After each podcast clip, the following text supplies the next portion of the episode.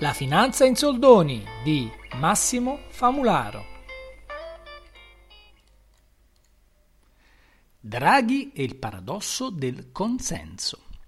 Mario Draghi è passato alla storia come il banchiere centrale che ha salvato l'euro, dalla miopia di alcuni governi che lo hanno adottato, ed è unanimemente riconosciuto come una delle voci più autorevoli a livello mondiale in tema di politica economica e in particolare, ovviamente, di politica monetaria. Non dovrebbe quindi sorprendere che nelle rare occasioni in cui concede delle dichiarazioni pubbliche, tutti si affrettino a tesserne le lodi e a sottolineare lucidità e saggezza delle sue osservazioni. Non fa certo eccezione a questo proposito il discorso di apertura del meeting di Comunione e Liberazione a Rimini, tenutosi il 18 agosto 2020, nel quale l'ex presidente della BCE ha evidenziato come, trascorsa la fase più acuta della crisi, nella quale si sono rese necessarie misure straordinarie, sia ora opportuno e auspicabile indirizzare risorse e intelligenze per costruire un futuro in cui il debito contratto oggi non costituisca un onere insostenibile per le generazioni che dovranno ripagarlo. A questo proposito vi ricordo il mio post, lettera aperta a un direttore di task force. La cosa sorprendente e a tratti surreale è la distanza tra il coro di voci che plaudono alle sue affermazioni e le politiche demagogiche diametralmente opposte che incontrano il maggior consenso in campagna elettorale e vengono poi messe in pratica dai governi in carica. Da presidente della BCE, Draghi diceva che la politica monetaria può arrivare solo fino a un certo punto, può comprare tempo, ma poi spetta ai governi mettere in pratica le necessarie riforme. Tutti ad applaudire, però poi di riforme neanche un'ombra. Oggi, dopo aver dato atto dei fondamentali passi fatti avanti fatti nella direzione di una politica economica comune, grazie allo storico accordo raggiunto sul Recovery Fund, ha parlato chiaramente della necessità di politiche economiche che contrastino l'incertezza dilagante, di indirizzare le risorse verso investimenti produttivi che siano garanzia della sostenibilità del debito nel tempo e di come detti investimenti debbano riguardare in prima istanza l'istruzione e i giovani. A questo proposito vi ricordo cosa ha deciso il Consiglio europeo del Recovery Fund, sia podcast che post. Mentre politici ed editorialisti esperti e privati cittadini dichiarano di approvare quanto detto dall'ex presidente BCE, cosa mostrano invece le preferenze rivelate dal loro comportamento?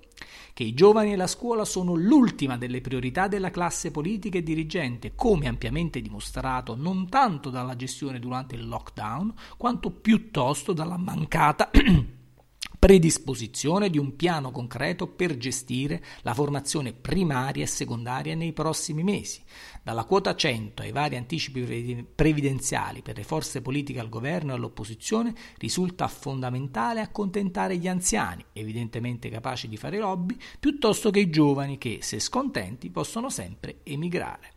Per gli elettori conta evidentemente di più sbraitare contro i migranti o contro l'Europa del rigore, che a questo giro ci sta salvando forse per l'ultima volta il culo.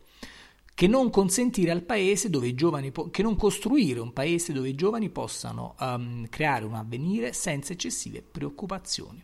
Alla faccia delle distinzioni tra debito buono e cattive, fatta da Draghi nel discorso di Rimini, gli elettori chiedono e gli eletti concedono bonus, come quello per la babysitter che si può dare anche ai nonni, difesa delle esistenze, come il divieto di licenziamento, o ricette che, decen- che nei decenni si sono dimostrate fallimentari, come la presenza dello Stato in imprese zombie tipo Alitalia e Montepaschi di Siena, politiche def- e politiche differenziate per le regioni del sud, che oggi si applicano anche all'Umbria e un domani forse al Piemonte.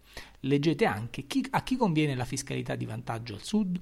Quello che dice Mario Draghi potrà forse inorgoglire qualche patriota a causa del prestigio portato al paese da questo illustre personaggio, ma dovrebbe indurre irritazione e tristezza. Quello che il nostro paese dovrebbe fare per salvarsi dal declino è noto da molti anni ed è stato scritto e ripetuto nero su bianco in svariate sedi. Oggi viene ribadito da un personaggio di indiscussa autorevolezza in sede pubblica, che è molto difficile da ignorare. Ma i nostri politici discettano di come ammucchiarsi in coalizione di come trafficare con le leggi elettorali per non mandare al governo i fascisti. I nostri giovani brancolano nell'incertezza sul proprio futuro, gli anziani accaparrano tutto quello che si pone nel presente e chi può si salva scappando all'estero.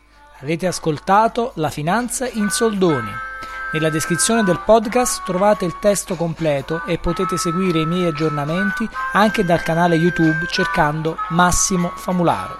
Se vi va di offrirmi un caffè, potete farlo dal sito Kofi o dal mio account Patreon che trovate sempre nella descrizione. I fondi saranno utilizzati per pagare abbonamenti a stampa italiana e straniera necessari per l'attività di debunking, traduzione e commento.